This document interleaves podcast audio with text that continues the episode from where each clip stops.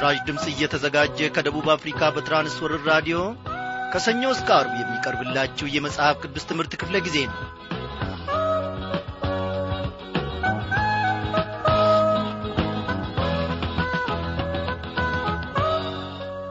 ምሕረቱን በእኔና በእናንተ ላይ ያበዛ የዘላለም አምላክ የእስራኤል ታዳጊ ቅዱስ እግዚአብሔር እጅግ የተመሰገነ ይሁን በነበርንበት ስፍራ ሁሉ በሰላም ውስጥ ጠብቆን በእነዚያ ቀናት እግዚአብሔር አምላካችን ከዐይኑ እይታ ሳያርቀን ከቁጥርም ሳያጐለን ዛሬ ደግሞ አንድ ላይ ሆነን እርሱን እንድናመልክ ከእርሱም እንድንማር እነሆ በዚህ በአየር ሞገድ አማካኝነት ሁላችንንም አንድ ላይ በቃሉ አማካኝነት ሰብስቦናል በራዲዮናችን ዙሪያ ምናልባት ብቻችሁን ትሆኑ ይሆናል። ወይንም ደግሞ ከጓደኞቻችሁ ጋር ወይንም ደግሞ ከቤተሰቦቻችሁ ጋር ሆናችሁ ከጌታ ማድ ለመቋደስ በረከቱንም ከሱ ለመቀበል ቀርባችሁ ሊሆን ይችላል። እግዚአብሔር አምላካችን በእውነት እንደ መሻታችን መጠን ደግሞ ዛሬ ይገናኘናል። አዎ ቋንቋ አለው ለታናናሾች ቋንቋ አለው ለታላላቆች ሁላችንንም በሚገባን መንገድ ሁላችንንም እንደ መሻታችን እግዚአብሔር በዚህች ምሽት ደግሞ ይገናኘናል። ደስ ይበለን። መንገዳችንን ለእርሱ እናስረክበው ወገኖቼ እግዚአብሔርን ከፍ ከፍ እያደረግን ወደ ጥናታችን እናልፋለን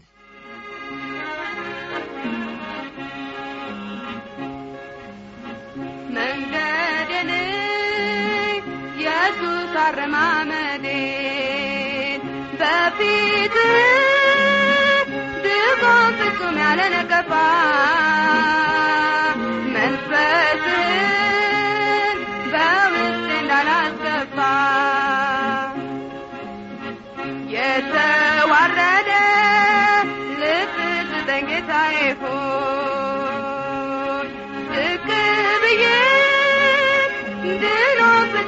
እንዳልሳበቅ ከስውር ኃጢአት በደም ከልለኝ ቃልን እንድጠብቅ ተጋታ የለየም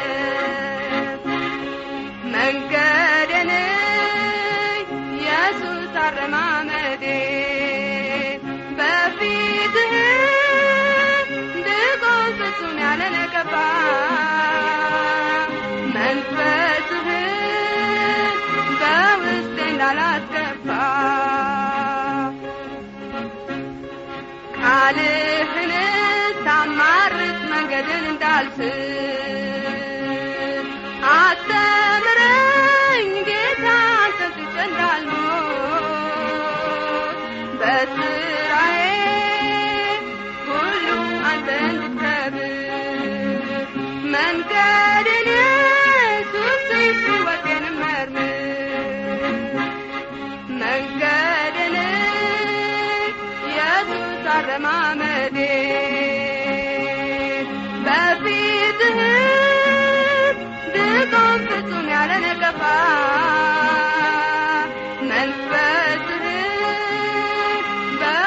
እንዳላስገባ። እግዚአብሔር ሆይ አዎ የእኛንም መንገድ ተመልከት።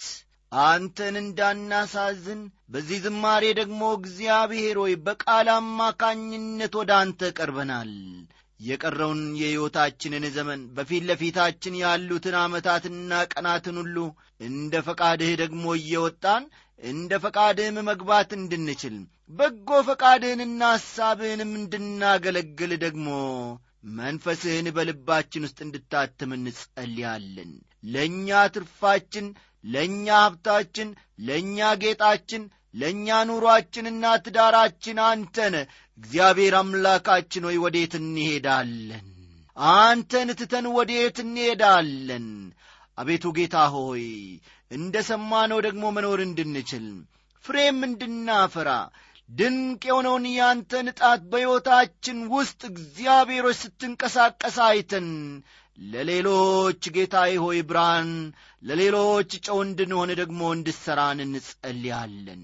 ዛሬ ከምንማረው ከዚህ ከምዕራፍ አርባ ሦስት እንዲሁም ከምዕራፍ አርባ አራት እግዚአብሔር አምላካችን ሆይ ታላቅን ነገር እንድትናገረን ታላቅን ነገር እንድታስተምረን እንለምንሃለን። ከያዕቆብ ልጆች ከነ ዮሴፍ ሁሉ ድንቅን ነገር እንድንማር ጌታዬ ሆይ በሕይወታቸው የተከናወነው ነገር ደግሞ ለትምህርታችን እንዲሆን ተጽፏልና ዛሬ ያንን እያየን ትርፋማ መሆን እንድንችል ቃልንም ደግሞ ለበረከት እንድታደርግልን እንለምንሃለን። አስተማሪውን መንፈስ ቅዱስ ልከ ደግሞ እግዚአብሔር አምላካችን ሆይ ሁሉን ገላልጠ ተናገረን።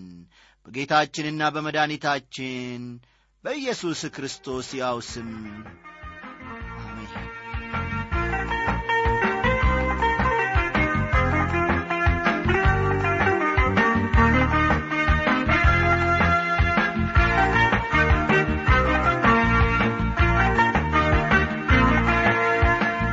ክቡራን አድማጮቼ ዛሬ የምንመለከተው የኦሪት ዘፍጥረት ምዕራፍ አርባ ሦስትን እንዲሁም የምዕራፍ አርባ አራትን ትምህርት ይሆናልና እስቲ ቀደም ብላችሁ መጽሐፍ ቅዱሶቻችሁን ገለጥ ገለጥ አድርጋችሁ ኦሪት ዘፍጥረት ምዕራፍ አርባ ሦስትን ተመልከቱ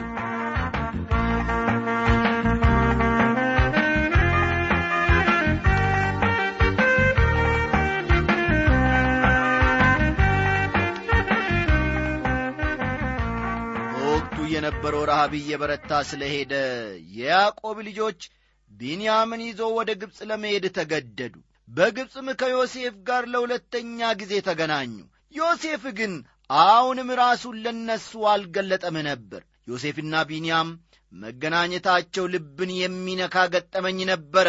እነዚህ ሰዎች ወደ ግብፅ እንዲመጡ ያደረጋቸው የስምዖን ማለትም የወንድማቸው በዚያ በግብፅ ስፍራ ተይዞ መቅረት ሳይሆን የራቡ ብርታት ነበረ ራቡ ባይበረታ ኖሮ ስምዖንን ተመልሶ የሚያየው ሰው ባልኖረም ነበረ ያዕቆብ ልጆቹን ሁሉ ቢንያምን ጨምሮ ወደ ግብፅ ስለ መላኩ የሚያወሳውን ክፍል ከቁጥር አንድ እስከ አምስት ያለነውና እንመለከታለን።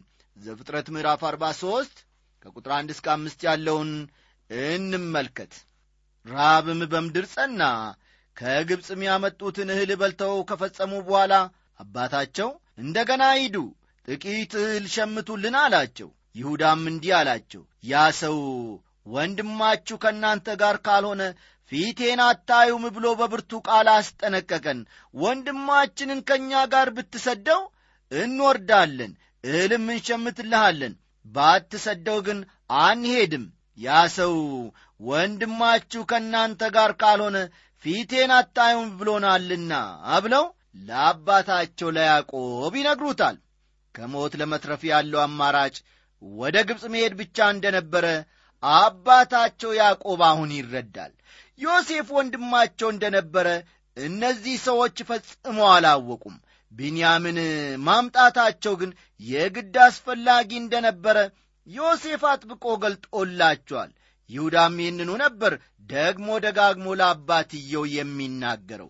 ቁጥር ስድስትና ሰባትን ደሞ እንመልከት። እስራኤልም አላቸው ለምን በደላችሁኝ?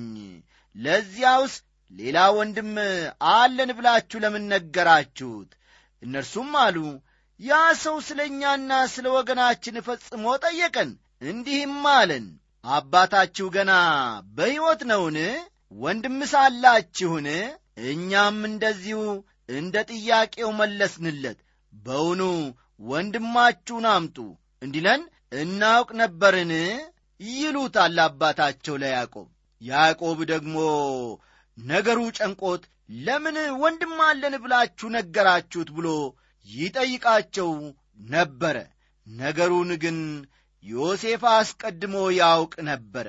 ቁጥር ስምንትና ዘጠኝን እንመልከት ይሁዳም አባቱን እስራኤልን አለው። እኛና አንተ ልጆቻችንም ደግሞ እንድንድን እንዳንሞትም ብላቴናውን ከእኔ ጋር ስደደው እኛም ተነስተን እንሄዳለን። እኔ ስለ እርሱ ዋሳለሁ ከእጄ ትሻዋለ። ወደ አንተ ባላመጣው በፊትም ባላቆመው በዘመናት ሁሉ አንተን የበደልኩ ልሁን ይለዋል አባትየውን። በዚህ ስፍራ የያዕቆብ ልጆች አባታቸውን ሲያስረዱ ሰውዬው አጥብቆ ጠያቂና ብልህ መርማሪ እንደነበረ ከገለጹለት በኋላ ነገሩንም መናገር የግድ እንደነበረባቸው አሳወቁት። ይሁዳም ፈጠን ብሎ ራሱን የመስጠት ቃል ኪዳን ሲገባ እንመለከታለን። ይህም ደግሞ የክርስቶስ ኢየሱስን እርምጃ ያስታውሰናል። በቁጥር ዐሥርና ዐሥራ አንድ አዎ በቁጥር ዐሥርና ዐሥራ አንድ እንዲህ የሚልን ቃል እንመለከታለን። ባንዘገይስ ኖሮ አሁን ሁለተኛ ጊዜ በተመለስን ነበር። እስራኤልም አባታቸው እንዲህ አላቸው፣ ነገሩ እንዲህ ከሆነስ ይህንን አድርጉ፣ ከተመሰገነው ከምድሩ ፍሬ በዓይበታችሁ ይዛችሁ ሂዱ። ለዚያም ሰው እጅ መንሻ ጥቂት በለሳን፣ ጥቂት ማር፣ ሽቱ፣ ከርቤ፣ ተምር፣ ለውዝ ውሰዱ ይላቸዋል። በዚህ ስፍራ ከፍተኛ የእህል እጥረት ብቻ እንዳለ እንረዳለን። የጎደለው ሕይወትን የሚያቆይ እንጀራ ነው። ከዚያ ሌላ ግን ማር፣ ሽቶ፣ ከርቤ፣ ተምርና ለውዝ ነበራቸው። ስለዚህ ያዕቆብ እነዚህን ስጦታዎች ወደዚያ ወደ ግብፅ ለመላክ ወሰነ። ከቁጥር 12 እስከ 14 ባለው ስፍራ አባታቸው ያዕቆብ በመጨረሻም ቢንያምን ይዘውት እንዲሄዱ መፍቀዱን እንመለከታለን። ቢንያምንም ይዘውት ወደ ዮሴፍ ለሁለተኛ ጊዜ ሄዱ። እስቲ ቁጥር 15ን እንናንብብ። ሰዎቹም በእጃቸው ያችን እጅ መንሻና ጠፌታውን ብር ቢንያምንም ወሰዱ። ተነስተውም ወደ ግብፅ ወረዱ፣ በዮሴፍም ፊት ቆሙ ይላል። በዚህ ስፍራ ዮሴፍ ቢንያምን ባየው ጊዜ የነበረውን ስሜት መገመት አዳጋች አይሆንም። አስራ ሁለቱ ወንድማማቾች በዮሴፍ ቤት ስለ መሆናቸው የሚያወሳንና የሚነግረን ደግሞ ከቁጥር 16 እስከ 18 ያለው ነው። ዮሴፍም ቢንያምን ከእነርሱ ጋር ባየው ጊዜ የቤቱን አዛዥ እንዲህ ብሎ አዘዘው፣ እነዚያን ሰዎች ወደ ቤት አስገባቸው፣ እርድ ምረድ፣ አዘጋጅም። እነዚያ ሰዎች በእኩለ ቀን ከእኔ ጋር ይበላሉና። ያ ሰውም ዮሴፍ እንዳለው አደረገ። ያ ሰውም ሰዎቹን ወደ ዮሴፍ ቤት አስገባ። እነርሱም ወደ ዮሴፍ ቤት ስለ ገቡ ፈሩ፣ እንዲህም አሉ በዓይበታችን ቀድሞ ስለ ተመለሰው ብር ሊተነኩልብን ሊወድቅብንም እኛንም በባርነት ሊገዛ አህዮቻችንንም ሊወስድ ወደዚህ አስገባን ብለው ይመካከሩ ነበረ። ዮሴፍ በራሱ ቤት ወንድሞቹን ለማነጋገር ለምን እንደፈለገ መገመት እንችላለን። በግል ሊያጫውታቸው ፈልጎ ነበርና። አሁን ካነበብነው ቃል እንደምንረዳው ሰዎቹ ስሜታውያን ነበሩ፣ ፍርሃትም ይነበብባቸዋል። ወደ ቤቱ ይጋብዘናል የሚል ግምት አልነበራቸውም። ምክንያቱም ከዚህ በፊት በብርቱ አስደንግጧቸው ነበርና። አሁን ግን እንዲሁ ሊሆን የማይችል ነገር ሲፈጠር እንመለከታለን። ነገሩ የክብር ግብዣ ስለ ነበር ሊያስደስታቸው ሲገባ፣ ጉዳዩ ግን ከአቅም በላይ ሆኖ አስደንግጧቸው ነበር። ከዚህ ቀደም በዮሴፍ ላይ በደረሱት ከፍተኛ በደል የማይሻር ጠባሳ በሕሊናቸው ላይ አድሯል። ስለዚህ ነገርን ሁሉ በፍርሃትና በጥርጣሬ ያዩ ነበር። እነዚህ ሰዎች ጋባዡ ሰው ለባርነት የሚፈልጋቸው ሳይመስላቸው አልቀረም። እርምጃውም በዮሴፍ ላይ ላደረሱት በደል ያጸፋ ምላሽ ሊሆን እንደሚችል ገምተው ነበረ። ከቁጥር 19 እስከ 22 ያለውን ተመልከቱ። በዚህ ክፍል ግብዣውን ፈርተው ብዙ ዐይነት ልመናዎችንና ምክንያቶችን ሲያቀርቡ እንመለከታለን። ሐሳባቸውንም በዮሴፍ ቤት የነበረው አስተናጋጅ ይሰማ ነበረ። ቁጥር ሦስት እንደሞ እስቲ እናንብበው። እርሱም አላቸው፣ ሰላም ለእናንተ ይሁን፣ አትፍሩ። አምላካችሁና የአባታችሁ አምላክ በዓይበታችሁ የተሰወረ ገንዘብ ሰጣችሁ፣ ብራችሁስ ደርሶኛል ሲላቸው እንመለከታለን። ይህ ሰው ከዮሴፍ የሕይወት ምስክርነት የተነሣ የሕይወትን አምላክ ወደ ማወቅ መጥቶ ነበር። ዮሴፍም የሚሆነውን ሁሉ እግዚአብሔርን በመፍራት ማድረግ የሕይወት ልማዱ ነበረ። ቁጥር አራትን እናንብበው። ስምዖንንም አወጣላቸው።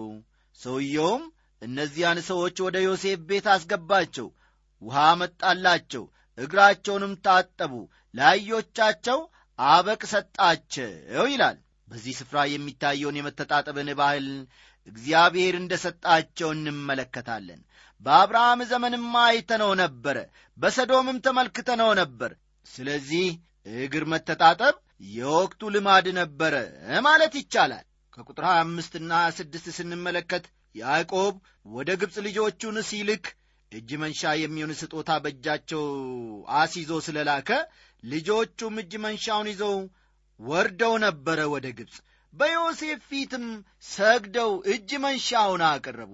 ይህም የዮሴፍ የልጅነት ሕልም እንደ ተሟላ ያሳየናል። ቁጥር 27 ዮሴፍ በታላቅነት መቀመጫ ስለ ተቀመጠ ወንድሞቹ በፊቱ ይሰግዱ ነበረ። ሰዎቹም ከፊቱ ሲቆሙ ዐይናቸው ውስጥ እያየ የአባቱን የያዕቆብን ደህንነት ይጠይቅ እንደ ነበረ ይህ ክፍል ይነግረናል። ቁጥር 28 በዚህ ክፍል ደግሞ በድጋሚ ሰዎቹ ራሳቸውን ዝቅ አድርገው ሲሰግዱለት እንመለከታለን። ይህ ነገር በፎቶግራፍ ወይም በስዕል ቢቀመጥ ምንኛ መልካም ነበረ።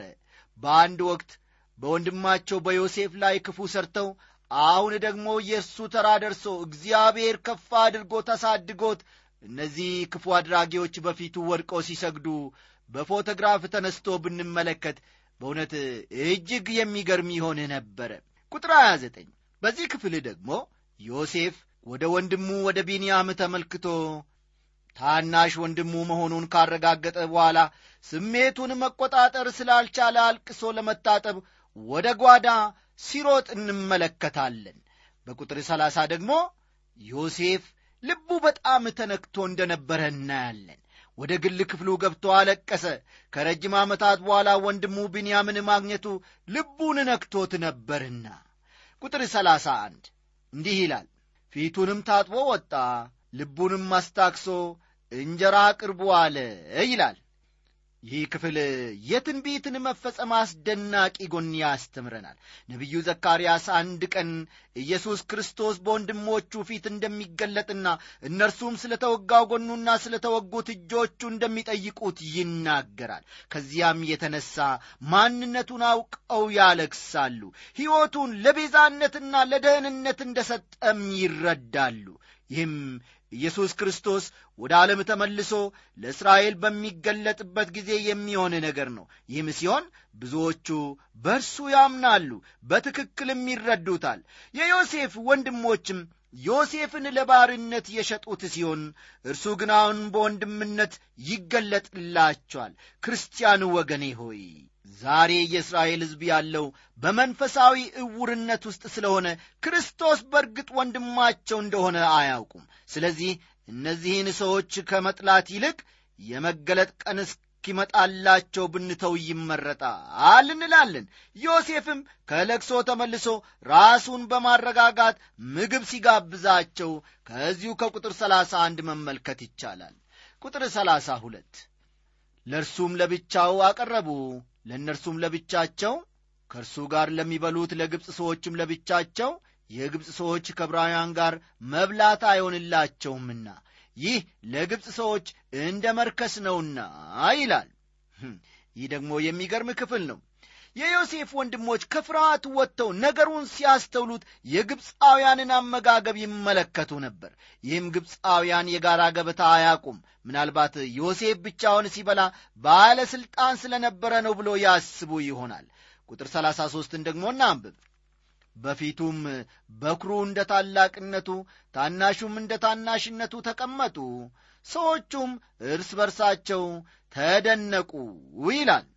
ዮሴፍ የእንግዶቹን አቀማመጥ አስተካክሎ ሮቤልንና ቢንያምን በየስፍራቸው አኖራቸው። የአቀማመጡም ሥርዓትና ወግ በትክክል የተጠበቀ ስለ ነበረ እንዴት እንዲህ ሊሆን እንደቻለ ግራ ገብቷቸው ነበረ። ቁጥር 34 በፊቱም ካለው መብል ፈንታቸውን አቀረበላቸው። የቢንያምም ፈንታ ከሁሉ አምስት እጅ የሚበልጥ ነበረ። እነርሱም ጠጡ ከእርሱም ጋር ደስ አላቸው ይላል። በምግቡም አቀራረብ ለቢንያም አብልጦ ይሰጠው ነበረ። ጊዜውም የራብ ጊዜ ስለ ነበረ ቢንያም እንዲህ ያለ ምግብ አግኝቶ አያውቅም። ግብዣው የተሟላ ከመሆኑም በላይ ደስታን የተላበሰ ነበረ።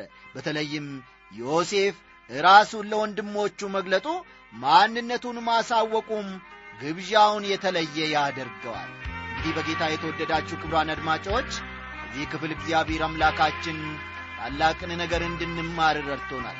በቀሪው ጊዜያችን ደግሞ አለፍ ብለን የምዕራፍ አርባ አራትን ትምህርት አንድ ላይ እንመለከታለን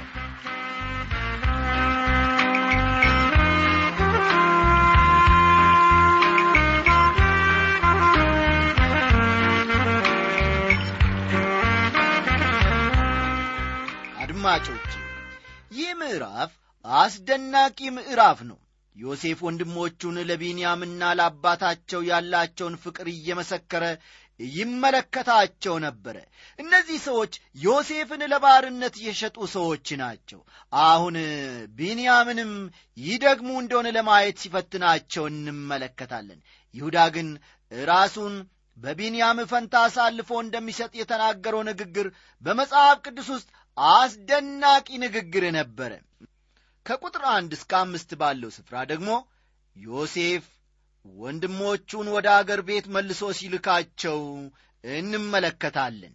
ዮሴፍ ወንድሞቹን ሲልክ አንዳች እክል ሊያጋጥመናል ብለው አልገመቱም ነበር። ጥቂትም እንደ ተጓዙ በዮሴፍ የተላከው የግብፅ ሰራዊት ደርሶባቸው ዕቃቸውን ሲፈትሽ ይታያል ዮሴፍም የቤቱን አዛዥ እንዲህ ብሎ አዘዘ። አይበታቸው የሚያነሳውን ያክል እህል ሙላላቸው የሁሉንም ብር በየአይበታቸው አፍ ጨምረው በታናሹም አይበት አፍ የብሩን ጽዋይንና የእህሉን ዋጋ ጨምረው። እርሱም ዮሴፍ እንዳለው አደረገ። ነግህ በሆነ ጊዜም ሰዎቹ አህዮቻቸውን ይዘው ይሄዱ ዘንድ ተሰናበቱ። ከከተማይቱም ወጥቶ ገና ሳይርቁ ዮሴፍ ለቤቱ አዛዥ እንዲህ አለ ተነስተ ሰዎቹን ተከተላቸው በደረስክባቸውም ጊዜ እንዲህ በላቸው በመልካሙ ፈንታ ስለ ምን ክፉን መለሳችሁ? ጌታዬ የሚጠጣበት ምስጢርንም የሚያውቅበት ጽዋ አይደለምን? ባደረጋችሁት ነገር በደላችሁ ይላቸዋል። በዚህ ስፍራ ማለትም በቁጥር ስድስትና ሰባት ደግሞ ዮሴፍ ትንቢትን ለመናገር ይጠቀምበት የነበረው ዋንጫ እንደተወሰደ ተነገራቸው። ዮሴፍ ብዙውን ጊዜ ሕልም ይተረጉማል። ስጦታው ግን ሙሉ በሙሉ ከእግዚአብሔር ነበረ። ኩባያዎቻችንን እያገላበጥን የሻይ ቅጠልና የቡና መስመር ማየቱ ተገቢ አይደለም ወገኖቼ። ስጦታን እግዚአብሔር ሲሰጥ በጸጋው ይሰጣል እንጂ በዕቃዎች አይደለም የሚሰጠው። ቁጥር ስምንትና ዘጠኝን ደሞ እናንብብ። እነሆ በአይበታችን አፍ ያገኘነውን ብር ይዘን ከከናን አገር ወደ አንተ ተመልሰናል። ከጌታ ቤት ወርቅ ወይስ ብር እንዴት እንሰርቃለን? ከባሪያዎች ጽዋው የተገኘበት እርሱ ይሙት እኛም ደግሞ ለጌታችን ባሪያዎች እንሁን ይሉታል። እነዚህ ሰዎች አንዳች ዋንጫ እንዳልወሰዱ እርግጠኞች ነበሩ። ከቁጥር አስር እስከ አሥራ ሁለት ደግሞ ስንመለከት ዋንጫው በቢንያም ጭነት ውስጥ መገኘቱን እንመለከታለን። ዮሴፍ አገልጋዩን ዋንጫውን በቢንያም ጭነት ውስጥ እንዲያስቀምጥ አዞት ነበርና አስቀድሞ። ቁጥር አሥራ ሦስት ልብሳቸውንም ቀደዱ አይበታቸውንም በአህዮቻቸው ጭነው ወደ ከተማይቱ ተመለሱ ይላል እነዚህ ሰዎች ለደረሰባቸው ነገር እጅግ ደንግጠው ልብሶቻቸውን በመቅደድ ቢንያምን ጥለውት መሄድ እንደማይችሉ ተናገሩ። በዮሴፍ እግር ስርም በመረረ ሐዘን መውደቃቸውን እንመለከታለን። ቁጥር 14ና 15 እስቲ እናንብበው። ይሁዳም ከወንድሞቹ ጋር ወደ ዮሴፍ ገባ። እርሱም ገና ከዚያው ነበረ። በፊቱም በምድር ላይ ወደቁ። ዮሴፍም ይህ ያደረጋችሁት ነገር ምንድን ነው እንደ እኔ ያለ ሰው ምስጢርን እንዲያውቅ አታውቁምን? አላቸው ይላል። ይሁዳ የቢንያምን ስፍራ ለመውሰድ ስለ መወሰኑ ከዚሁን እንረዳለን። ይሁዳ ራሱን ለመስጠት ሲወስን ኃላፊነቱን እንደ ተወጣ ይታያል። በዚህ ስፍራም የተናገረው ነገር በትልቅ አድናቆት ተመዝግቦለታል። በንግግሩም ውስጥ ግልጽ የሆነ ኑዛዜ አድርጎ ነበረ ቁጥር 16 ና 17ን መመልከት ይቻላል። ይሁዳም አለ ለጌታዬ ምን እንመልሳለን? ምንስ እንናገራለን? ወይስ በምን እንነጻለን? እግዚአብሔር የባሪያዎችህን ኀጢአት ገለጠ። እነሆ እኛም ጽዋው ከእርሱ ዘንድ የተገኘበቱም ደግሞ ለጌታዬ ባሪያዎቹ ነን። እርሱም አላቸው ይህን አደርግ ዘንድ አይሆንልኝም ጽዋው የተገኘበቱ ሰው እርሱ ባሪያ አይሁነኝ እናንተም ወደ አባታችሁ በደና ውጡ ይላቸዋል። ተመልከቱ የዮሴፍን ዘዴ። ወንድሙን ቢንያምን አጠገቡ ለማስቀረት እጅግ ፈልጓል። ምናልባት ከረጅም ዓመት በኋላ የተገናኙ ስለሆነ ናፍቆቱን ሊወጣ ፈልጎም ሊሆን ይችላል። የአንድ እናት የአንድ አባት ልጆች ነበሩና ዮሴፍ ለወንድማቸው ያላቸውን ፍቅር ለማወቅ ፈልጎ ፈተናቸው። ቢንያም ወንጀለኛ ነው ስለዚህ መቆየት አለበት ብሎ ውሳኔውን ነገራቸው። ነገር ግን ይሁዳ የሚከተለውን ቃል ሲናገር ከቁጥር አሥራ ስምንት እንመለከታለን። ይሁዳም ወደ እርሱ ቀረበ እንዲህም አለ ጌታዬ ሆይ እኔ ባሪያህ በጌታዬ ጆሮ አንዲት ቃልን እንድናገር እለምናለሁ እኔንም ባሪያህን አትቆጣኝ አንተ እንደ ፈርዖን ነህና ይለዋል። በዚህ ስፍራ ዮሴፍ በግብፅ የነበረውን ሥልጣን እንመለከታለን። ከቁጥር 19 እስከ 29 ያለውን ደግሞ ተመልከቱ። ይሁዳ በዚህ ስፍራ የሆነውን ሁሉና የአባታቸውን ስሜት በግልጽ ሲያስቀምጥ እንመለከታለን። ያዕቆብ ሙሉ በሙሉ በአስሩ ልጆች ተሸንግሎ ነበረ አሁን ግን ወንድሞቹ ብለው የማያውቁትን ሁሉ በግልጽ መናገር ጀመሩ። በዚህ ስፍራ ያዕቆብ ባይገኝም እግዚአብሔር ግን በጸጋው ያሳድገው እንደ ነበር እናያለን። ያዕቆብ በጌታው ከመታመን ይልቅ ልቡ በቢንያም ተይዞ ነበረ በቢንያም ላይ አንዳች ነገር ቢደርስ ያዕቆብ በታላቅ አዘን ወደ ሞት እንደሚሄድ የታወቀ ነው ወገኖቼ። ዛሬም አንዳንድ ክርስቲያኖች በእግዚአብሔር እያመኑ ልባቸውን ግን ከአዘን ማትረፍ የማይችሉ አሉ። ወገኖቼ ሆይ በቤተሰባችን ውስጥ ምንም እንኳን እጅግ የጠበቀ መቀራረብና ፍቅር ቢኖርም ዳግም መገናኘታችን አይቀሬ ነው። በእምነት የሚኖር ሰው ሐዘን ክፉኛ ሊጎዳው አያስፈልግም። የያዕቆብ የእምነትን ደረጃ ስንለካው ደግሞ እዚህ ስፍራ ደርሶ አንመለከትም። የእምነት ቁርጭምጭሚቶቹ በእግዚአብሔር ታምነው ጎልብተውም አንመለከትም። ያዕቆብ በእግዚአብሔር ጸጋ ቢያድግም ልብ በሉ ያዕቆብ በእግዚአብሔር ጸጋ ቢያድግም እንኳ የተጠበቀውን ያክል ግን በእግዚአብሔር ሙሉ በሙሉ ሲታመን ማለትም እምነቱን በእግዚአብሔር ላይ ሲያደርግ አይታይም። ከቁጥር 30 እስከ 31 ያለውን ተመልከቱ። በዚህ ስፍራ ይሁዳ ለያዕቆብ የነበረውን ክብርና ፍቅር እንመለከታለን። ይሁዳ የቡድኑ መሪ ስለሆነ እንጂ ሌሎችም እንዲህ ያለ ሐሳብ እንደሚኖራቸው መገመት አስቸጋሪ አይሆንም። ከቁጥር 32 እስከ 34 ያለውን ተመልክተን ትምህርታችንን እንደመድማለን። አሁን ይሁዳ ለወንድሙ ለዮሴፍ ሲናገር እንዲህ ይላል እኔ ባሪያህ በአባቴ ዘንድ ስለ ብላቴናው እንዲህ ብዬ ተውሻለሁና እርሱንስ ወደ አንተ ባላመጣው በአባቴ ዘንድ በዘመናት ሁሉ ኀጢአተኛ ሆናለሁ ስለዚህም እኔ ባሪያህ በጌታዬ ዘንድ ባሪያ ሆኜ በብላቴናው ፋንታ ልቀመጥ ብላቴናውን ከወንድሞቹ ጋር ይውጣ አለዚያም ብላቴናው ከእኔ ጋር ከሌለ ወደ አባቴ እንዴት እወጣለሁ? አባቴን የሚያገኘውን መከራ እንዳላ ይላል። ይሁዳ ራሱን የሰጠ ሰው ነበረ። ዮሴፍ ወንድሞቹን ፈተነ። ሁሉም ፈተናውን አለፉ። ቢንያምን ለባርነት አሳልፎ ከመስጠት ሁላቸውም የእርሱን ቦታ ለመውሰድ ወሰኑ።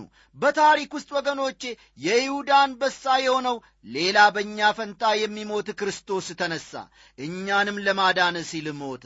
ሮሜ ምዕራፍ አምስት ቁጥር ስምንትን ተመልከቱ እግዚአብሔር ስለዚህ ትምህርት በእውነት እጅግ የተመሰገነ ይሁን። ታላቅ ነገርን እግዚአብሔር አስጨብጦናል። በሕይወታችን ዘመን የሚተርፈን እግዚአብሔር ከመጀመሪያው እስከ መጨረሻው ስለ መራን እጅግ አድርገን እናመሰግነዋለን። ጻፉልን ጸልዩልን። ደህና አደሩ